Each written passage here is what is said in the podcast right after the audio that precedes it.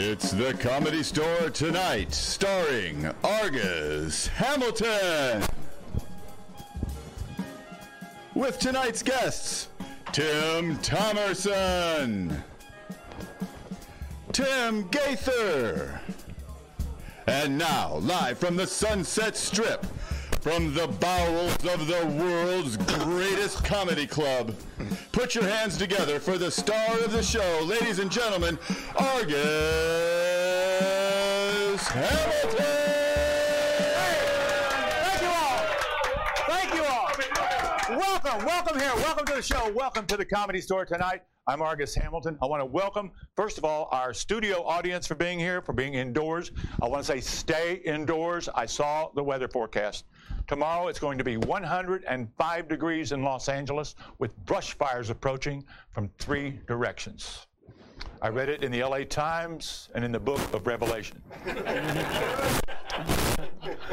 now, the big story this week that everybody's talking about is Omarosa, the fired White House aide. Today, Omarosa said that President Trump said the N word. In other words, in other news, the NHL announced there's tapes of Wayne Gretzky playing hockey. this whole Omarosa situation is insane. I mean, let's let's be honest. Omarosa has been fired more times than a Civil War cannon. you know, President Trump just can't catch a break. He can't. No. Uh, his immigrant in-laws just became American citizens. Trump blames the policy of ball and chain migration. now get this. This is this is unbelievable. After a fight with his wife, this Utah man today stole a plane and crashed it into his house with her inside it.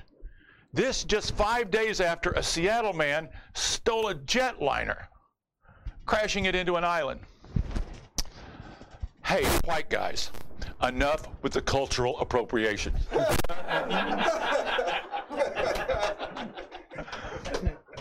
More bad news for those poor migrant children stuck at the Mexican border. The Philadelphia priests are on their way to help. yeah. uh, if you haven't heard, a grand jury report yesterday said that over 300 Philadelphia priests have molested over a thousand boys, which in Pennsylvania isn't even the record. I mean, it's, it's so bad that Jesus just tweeted. he wants to clarify what he said when he said, Let the children come unto me.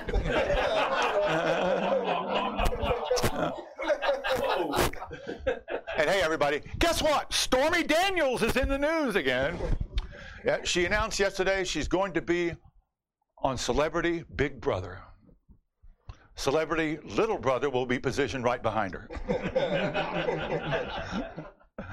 now, this is funny. The London tabloids reported yesterday that the James Bond movie producers will not be casting a black man as 007 after all. It was a practical decision. The movie will be set in LA, and he couldn't drive an Aston Martin 50 yards without getting pulled over. now, in sports, get this Tiger Woods came within two strokes of finishing first in the PGA Championship on Sunday. Later that night, he came within two strokes of finishing inside a Waffle House waitress. really? Yeah. Chinese archaeologists, get this, this happened yesterday. Chinese archaeologists announced they may have discovered the remains of Buddha in a 1,500 year old casket in China. Now, Buddhism has been very big in Los Angeles ever since the late 70s, when the Dalai Lama said that true happiness comes from snorting blow off a hooker's ass.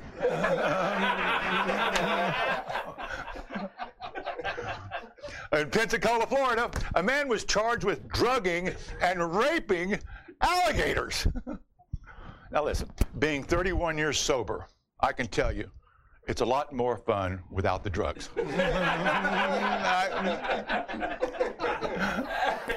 Meanwhile, police are investigating a man, get this, caught on camera at the LA Zoo spanking a hippo. Spanking hippos. I thought they shut that club down. Listen, we've got a terrific show tonight. We've got a sensational headlining comedian, Tim Gaither, with us, and a comedy store immortal, Tim Thomerson. So stick around. We've got a ball, a great show for you tonight. I'm Argus Hamilton. Thank you all very much. Wonderful crowd. Thank you so much.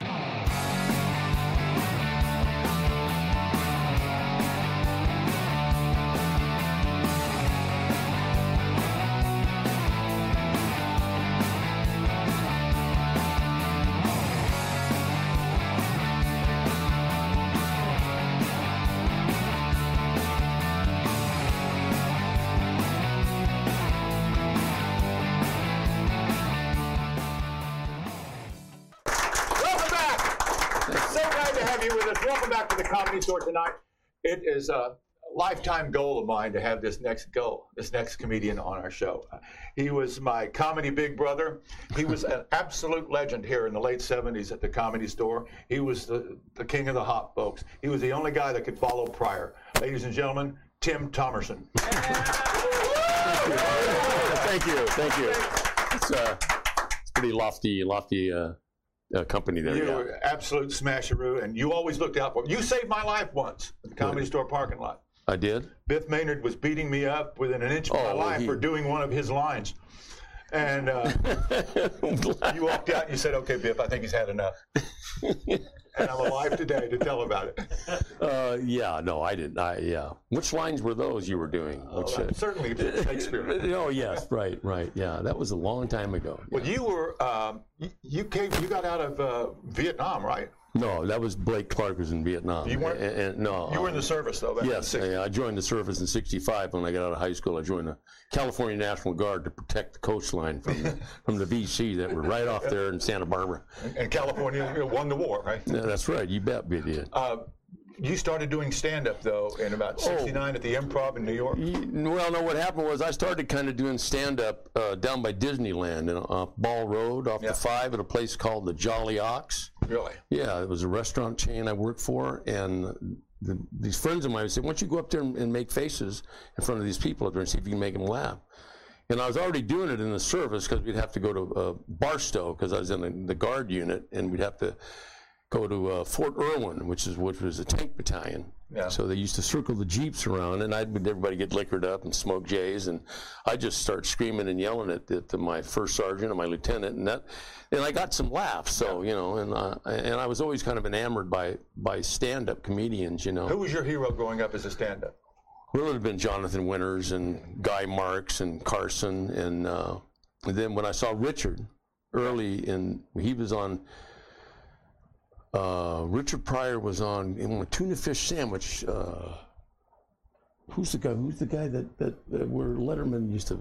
Uh, where Letterman? Uh, You saw Ed Sullivan. Oh, Ed I mean, Sullivan. When I saw Oh, yeah. Richard on Ed Sullivan, Well, that's right. that He was guy- little Richie he- Pryor doing Richard impressions. Pryor, and I saw that guy's funny, and I, you know, that's before he became, you know, the Richard Pryor that we knew. Yeah. And then so those guys motivated me, and I always thought, well, how do you do stand up? How do you become a stand up comic? And and I was always a wise ass, and people were laughing at what I said, said and being a goofball. Yeah. And so then when I moved to uh, Los Angeles up here to try to pursue an acting career, they, they used to have these showcases around town. Yeah. The, the Ye Little Club and, and, And you were uh, coached by the great Stella Adler.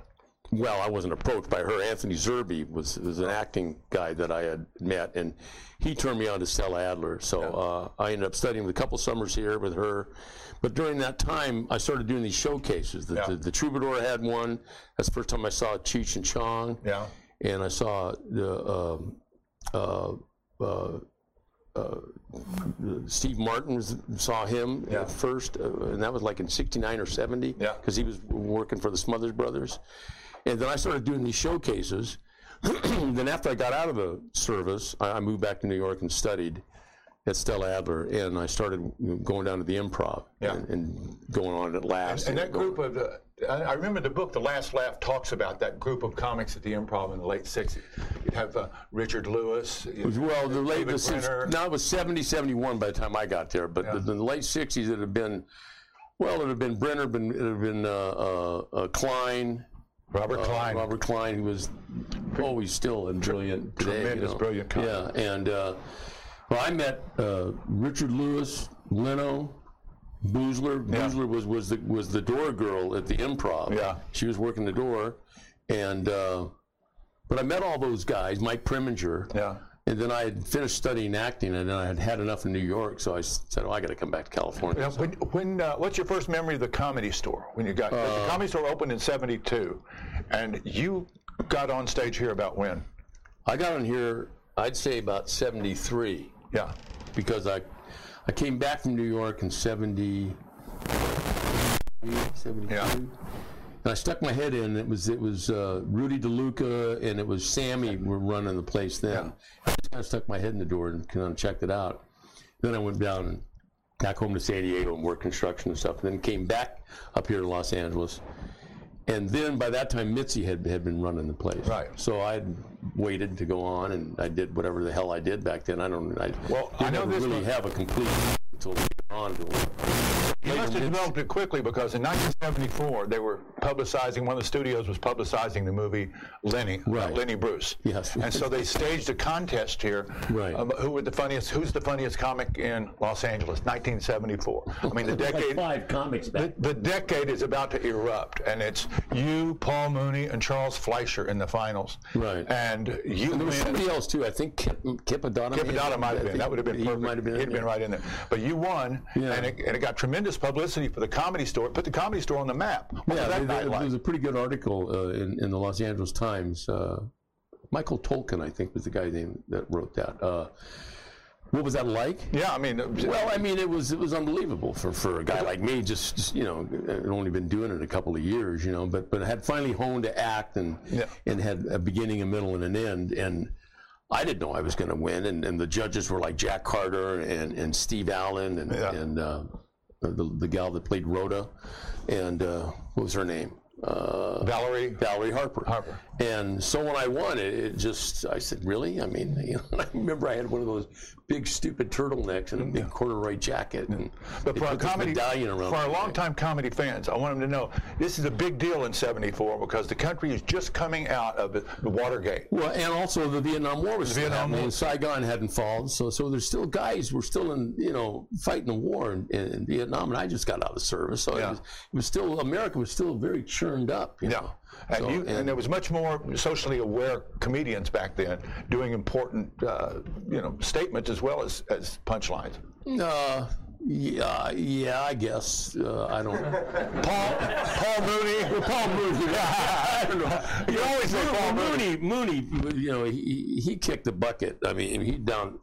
He he he, he really. Uh, I don't mean he kicked the bucket. He, he died, but uh, Paul kicked it out more than anybody that I ever saw. Yeah. He'd wait to the end of the night and blow everybody out. He didn't care if Yeah. it was uh, the staff played out there, if the ties were out there.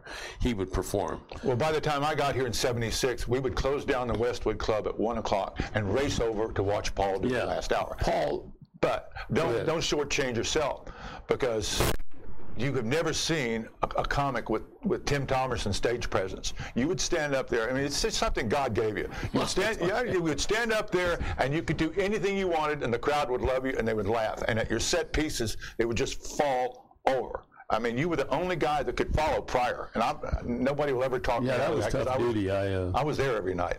But uh, well, following Richard was an honor. I mean, he he was the, certainly a, a comedy hero. You know, he and Jonathan Winters and and and Robin also. You know, God bless those guys. But uh, uh, just being in Richard was so good to us, to all of us. Yeah. He gave us jobs and he got us in the movies, and, and, and he was his his generosity was.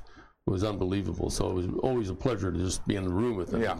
and just to hang around him and be, be with Richard. You know? Yeah, total He- genius. Unbelievable. But uh, But you were the you were the king of the hop here, and Well, what, I- what- you you were.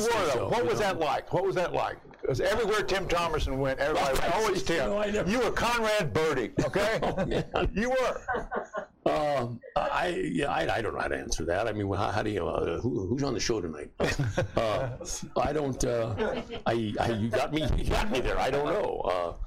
I was just this guy from San Diego who showed up. Who did a great Bronson? You know, who did a pretty good Bronson and. Uh, Do your Bronson. no, I don't. Do, do, do I dug 17 tunnels with my face.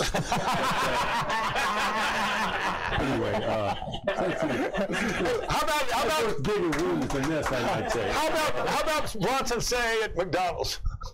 I like 35 quarter pounders, a large order of fries. And you don't have any burritos, do you? that pisses me off. I can't even remember my ass. No, uh, I pulled it up the other day on the on the YouTube machine there, and uh, well, I was uh, had some. I was wearing some pretty weird clothes. I had a disco shirt out to there, and uh, yeah. I still have that same hairpiece though. but, uh, but anyway, uh, well, eh, you know, to answer that question that, that you asked me, what was it like to be Tim Thomerson? It, it's it's still weird to be Tim Thomerson. you know? And then driving around in the greater Los Angeles area today, uh, Because me for- Sam, you already. But uh, For as long as, as you've not done stand up, two months ago we had the uh, memorial for the great Mitzi Shore, you know, who- founded the Comedy Store for us, 74 on. And Tim got up for five minutes in the main room after all these comics doing TV had been doing their hip, slick, and cool stuff. You went up there and you just brought the house down. Well, you you know you helped me out too because you know how nervous I get. I get get nervous on these deals. You know, sitting here talking about this. this I reminded you who you stuff, are, you know, mister. but, uh, oh, well, get out of the way. I been on this mountaintop for three days now with little Billy here, and well, I done some things I ain't too proud of. I uh, I'm, I'm playing to that camera, right? Or was I playing to these people here? uh, but uh, The audience was always your best friend, Timmy. no, they were. We Well, you know, eh, eh, they were great audiences, and, and those were great times because eh, even though the, the country was heated up, like it's not heated up today, but uh, it, it was heated up back then, you know. And then, then all everybody who came through here, David and and, and Richard and Robin, and, and those magical nights up there with Sandra Bernhard, and I mean, the talent that came through this place was incredible. Yeah. you know, you included. That was the problem with that HBO series. Is they, uh, they did. I'm laughing up here. Uh, I've, I- I've never seen. I don't know. I don't. I only want to keep the Western Channel on. And just had average kind of actors playing us. And, man, there were no average people out in that parking lot back in the seventies, man. No, no, there was no. charisma out the yin yang. No, there was a lot of nefarious things going on. Because uh, back then, Mitzi Shore would select comics not by how many laughs you got on stage on open mic night. She would select you by your charisma, and then she'd send us over to Westwood to develop the act. You tuned these guys up. I mean, uh, you and Sam, and then when Jimmy Carrey showed up, I mean, uh, there were. I watched Sam develop that whole "You ruined my life, you ruined my life." You know, I saw him do that the first time ever, and the first time I saw Carrey, I, I just I couldn't believe it. I said, "This guy just transformed into a praying mantis." You know, Unbelievable. unbelievable. the guy really did, you know, and uh, so the talent that, that that she had an eye for, and. and uh, and I got to hand it to Pauly too. You know, he had, he had some some big huevos. You know, he, he she made him earn his spurs, and he did it all on his own too. I, I so I, I, I, I champion him for that. You know, Yeah. I got to give him a. Yeah, he had to go. He had to go to the Laugh Factory to get Yeah. totally Pauly. You know, eh, wouldn't give him the time eh, slot. eh, But you know that that's how that that's a good mom. Yeah. You know, because you don't want to be. Uh, you want to guide your children. You don't want to be a friend to your children. You understand what I'm saying? Yeah. Well, you took off from the comedy store in the early '80s and started doing TV and. Well, I started working in all these weird, you know, like in the 70s, I was a disco guy on TV, and then in the early 80s, I started getting Vietnam guys, and then then uh, then in somewhere in somewhere in the late 80s, I became a sci-fi guy. Yeah. So I started doing all these weird sci-fi things. So then, uh, yeah, I played as- tried try to play as many different characters as I possibly could because I had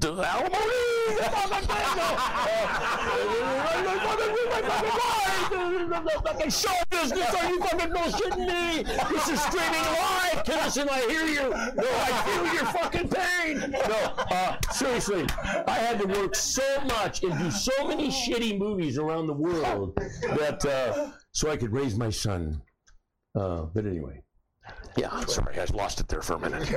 That is Tim Thomerson, ladies and gentlemen, in a nutshell. Yeah, that- no, uh, but uh, so well, now, what are you doing? uh, I try to. Uh, this is going to sound really funny and stupid, but I, I try to surf as much as I possibly can before I uh, can't move anymore. So I, I go and look at the, the surf almost every day, and then if it's small enough to paddle out, I'll paddle out in. it. You'll hang out with Letterman when he comes to town. Uh, I, I go skiing with Dave. We'll go c- skiing a couple times a year, Yeah. and uh, I haven't skied in a couple of years though because my back blew out, or I had to have a back operation. But uh, I had dinner with him, but, but we text and talk Yeah. once in a while. But there, there was just a, a group of guys about the same age, you and Letterman, George Miller, Spoon. Dreesen, Witherspoon. Yeah. I mean, you guys, you, you really looked out for us younger guys when we came up, you know. Well, you know, you get, well, no, no, nobody was looking out for us because you, you, the, the, the, the demarcation from the Jackie Gayles and the Corbett Monicas and the Jack Carter, Jack Carter, even though Jack Carter was a good guy, Yeah. great guy, but there was no Sammy. Sammy Shore was good to the young guys. Yeah. But you know, and I, I, I experienced this back east when I lived in New York.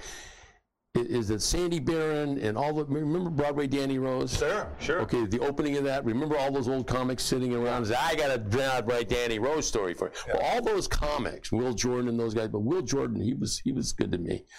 Those guys, they didn't embrace the young guys so quickly. Yeah. You know, because they, they were the guys then, right? So then we came along, and then you all younger folks came along, and then so we tried to shepherd each other through this. You know, because you know this business, and as you guys know, this is not an easy business. To, Well, the truth is, I was at my very first party up at uh, Fort Bursky on, on Fort Bursky. up on North Laurel about a about a month or two in uh, into, into L.A. and I w- I'd just gotten hired at the door, and Ellen right, Bursky and Helen and uh, this whole group of comedy store comics were at this party at the Bursky's house, and uh, this guy made me feel like I belonged. Um, I, I never told you this, but Biff Maynard again came up to me and he said, Argus, this is at the party. He said, I hear you hang out at the Polo Lounge.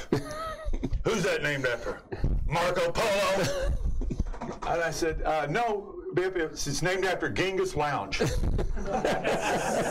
said, Genghis Lounge? He ran over and told you, and then you ran around and told everybody at the party that I topped Biff, and suddenly I was cool. Well, that's good, yeah.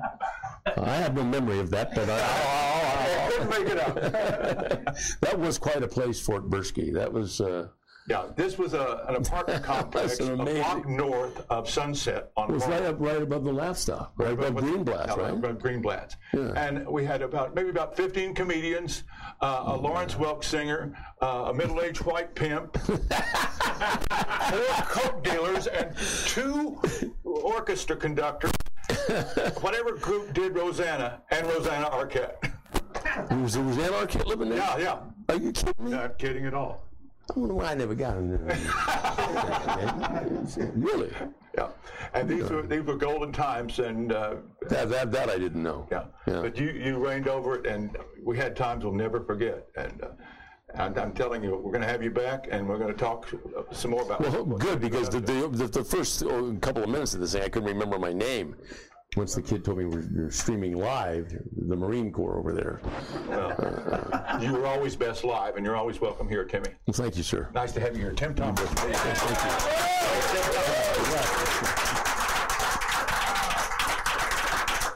we're going to be right back with a funny man, a real headliner, ladies and gentlemen, Tim Gaither. Stay tuned.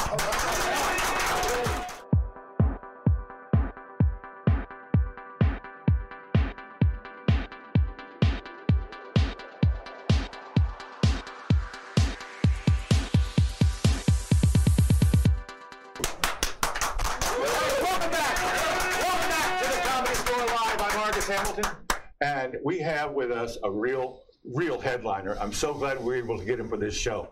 We had uh, Tim Thomerson, and now we have the one and only Tim Gaither, ladies and gentlemen. Let him hear it. Nice to have you. Thanks for having me, Argus. Nice to have you.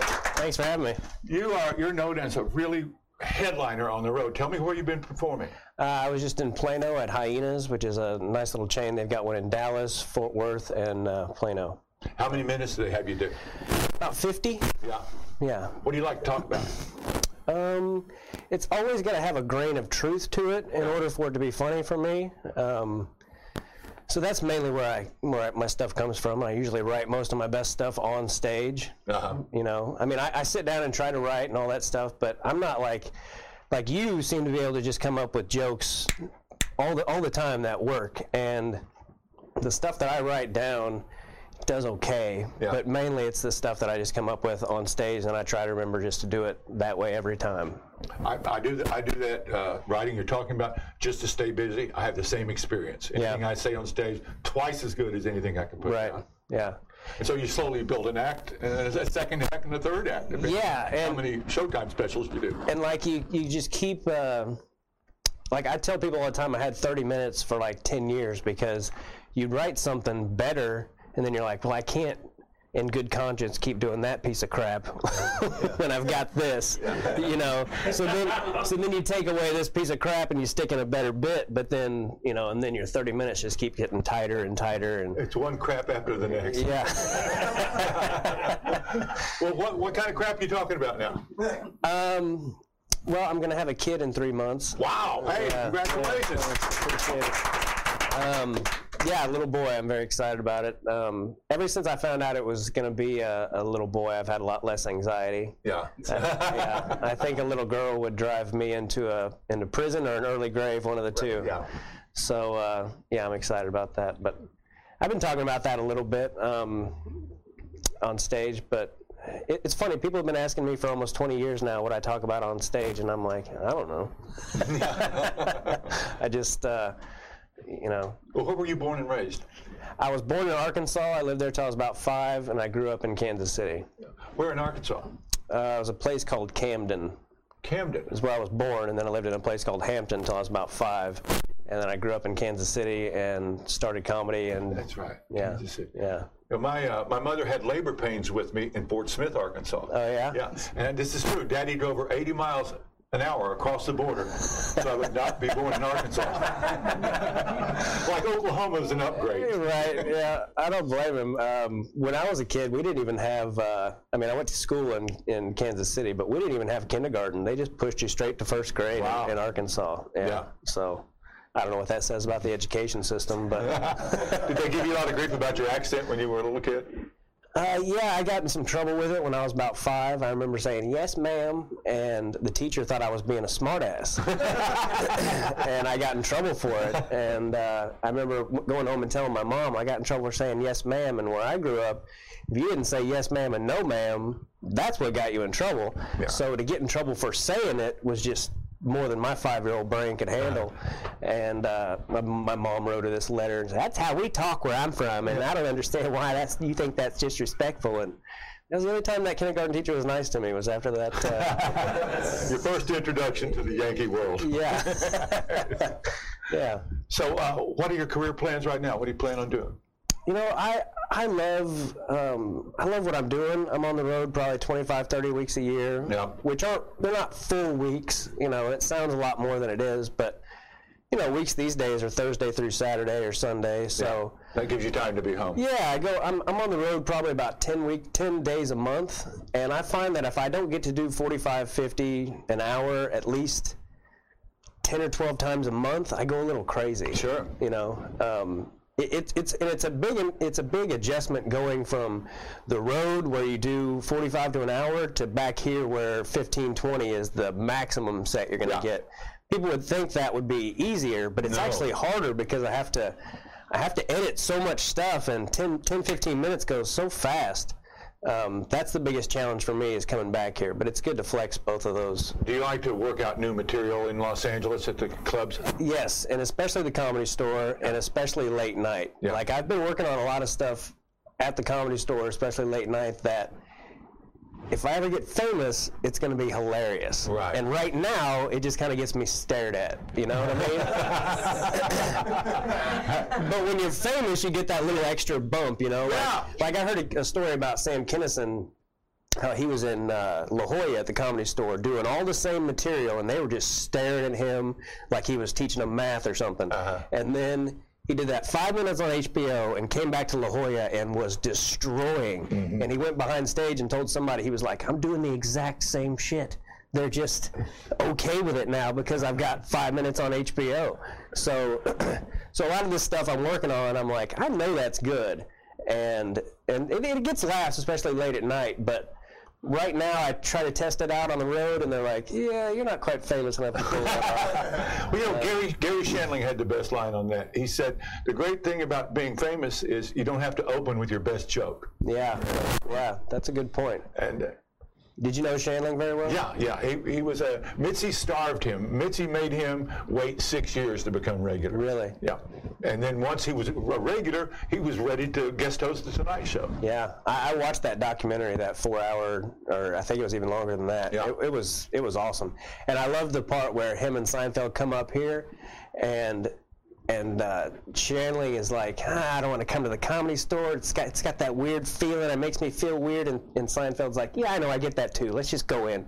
And and I, I when I heard that, I was like, Oh.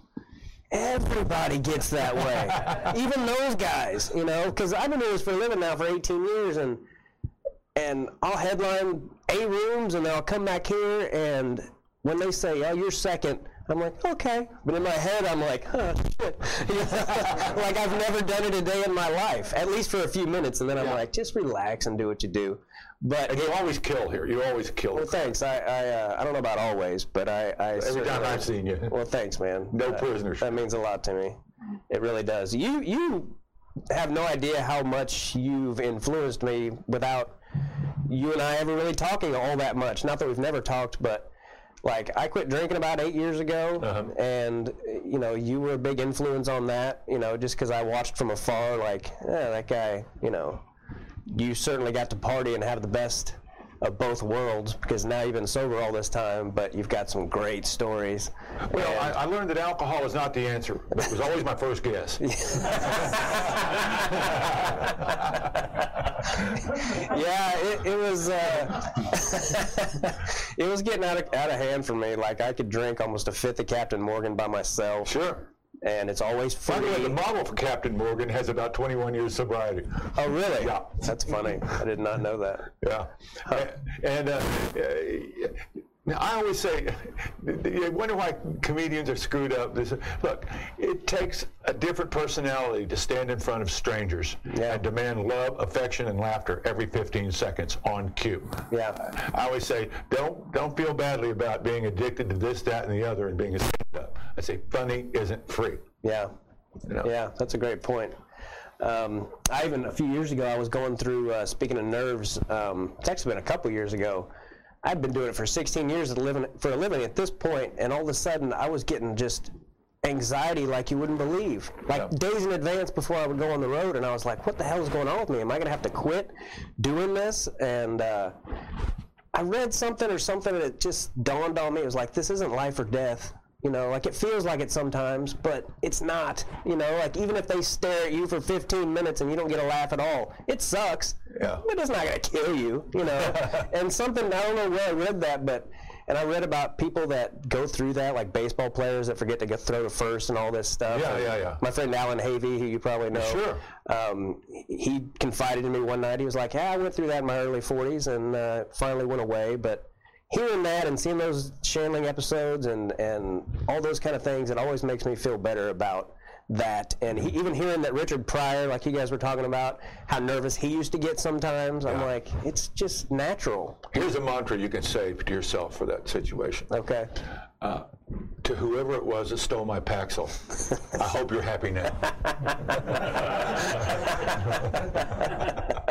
and suddenly it's not about you anymore. You go kill that crowd like you were born to kill it. Yeah, yeah, and it's funny too how crazy anxious you can be, and then as soon as they say your name, it's like you don't got time for that crap. It's over. You know, like you you just I got wrestled my whole life, and it's almost like when they blow the whistle. It's like you don't got time to be nervous. You're gonna get your ass kicked. Well, I, I I found out.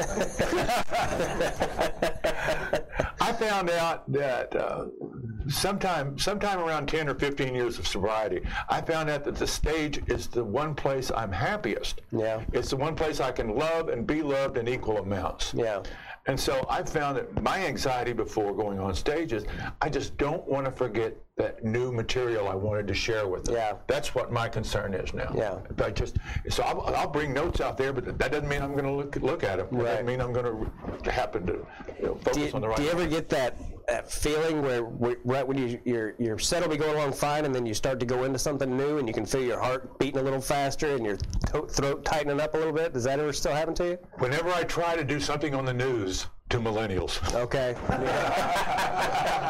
and it's not about the Kardashians, it's not about drugs, it's not about race. And they're going, slow down. Yeah, yeah, yeah. I've been talking about some stuff lately that that's a little when they're when they're younger they don't. I've got a joke I, I've been doing about the Bible, and uh, I realize how many younger people have not read the Bible. I'm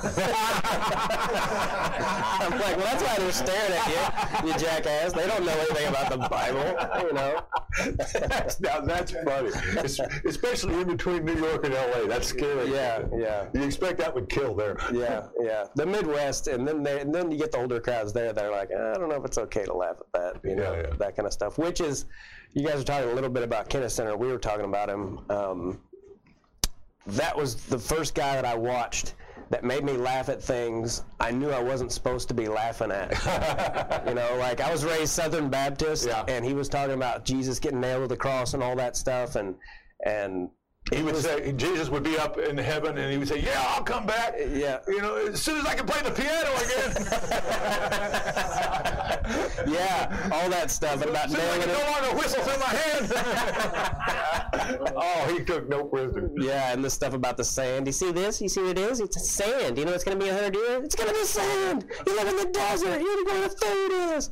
I was crying. I was like 11 years old crying, and I was like, I'm not supposed to be laughing at this, but it's so funny. I can't help it. And uh, that's, to me, still the funniest stuff is the stuff you're not supposed to be talking about Yeah. and still get laughs about it. When does that stuff occur to you to share to the audience? At what point? When you're just daydreaming or exercising or, or, or on stage?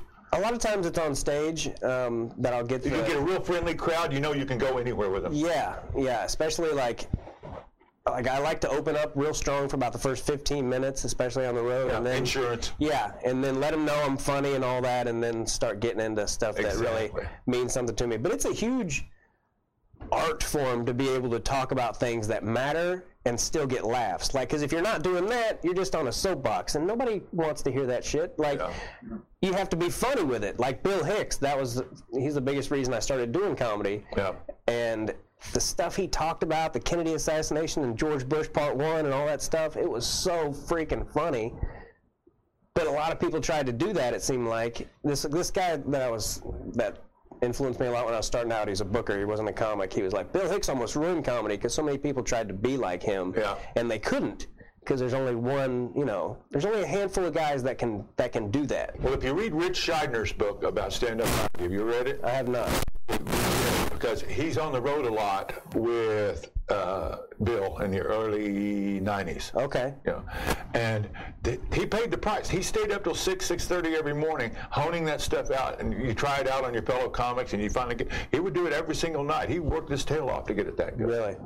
Yeah. I mean, uh, I I helped kidnap him from his father in 1980, and and had him stay up at Crest. Bill Hicks? Yeah. Wow. Yeah, he, he was a little, he was a little, what would you call the mascot of the Kinison gang back in Houston. Okay. He was the first to come out here. Okay. They'd seen me and Ollie Joe perform at a Showtime uh, competition in Houston in late 79. They decided they were going to come out. Okay.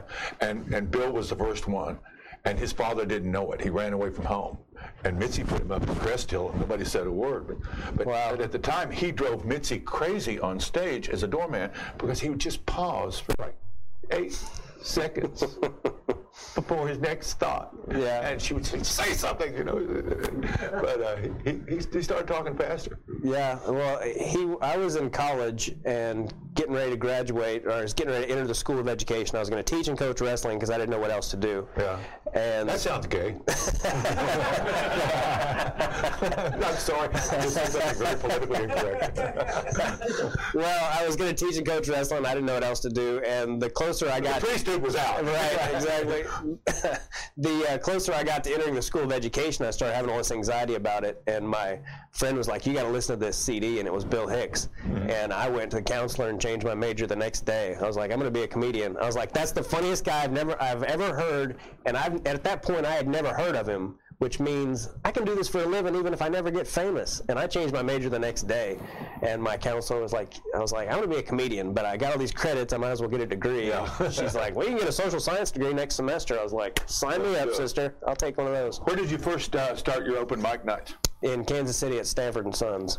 Uh, Was that that was a good club? It was an awesome club. about 300 seater or something like that? Yeah, and it was perfect. It had the low ceilings, and it was just the white, right width. I and, remember uh, hearing about that. Very similar to the uh, OR. Yeah. Yeah, it had this black and white check stage and a stage you could lean on, a Mm-hmm. wall back that you could lean on, and to this day, I, I like a stage I can lean against. Well, to, to close up, if, if you're going to start doing, say, Showtime specials and force yourself to come up with a new hour every year, Yeah. uh, what club would you probably want to uh, show it in or shoot it in? Um, probably here. Probably I would here. think. Yeah, yeah. It's it's a club in LA. Yeah. Um, and the Comedy Magic Club is great too. I Yeah, have a lot of great great times there, and It was opened with Mitzi's blessing. She went down to see Mike Lacey and, and, and was there for the grand opening. Really? She loved it. She, she did what she could to help Mike. awesome. And she gives me a lot of hope. She's 43 when she plays. Yeah. So, you know, that's not super young to be to to to start out the way she did and Yeah. and end up the way she was. I mean, a freaking legend. So So we all owe everything to Mitzi Shore. We agree to yeah, that. yeah. Tim, so glad to have you. That's great. I Malcolm appreciate Dad, it. and all you folks go out and see Tim when he comes to your town, and we'll look for you soon on Showtime and right. on Comedy Sounds- Central. Okay. Sounds good. Thanks, guys. Tim Gaither, ladies and gentlemen. Fantastic. Fantastic. Well, that's our show for tonight, but tune in next Tuesday. We've got a great show already.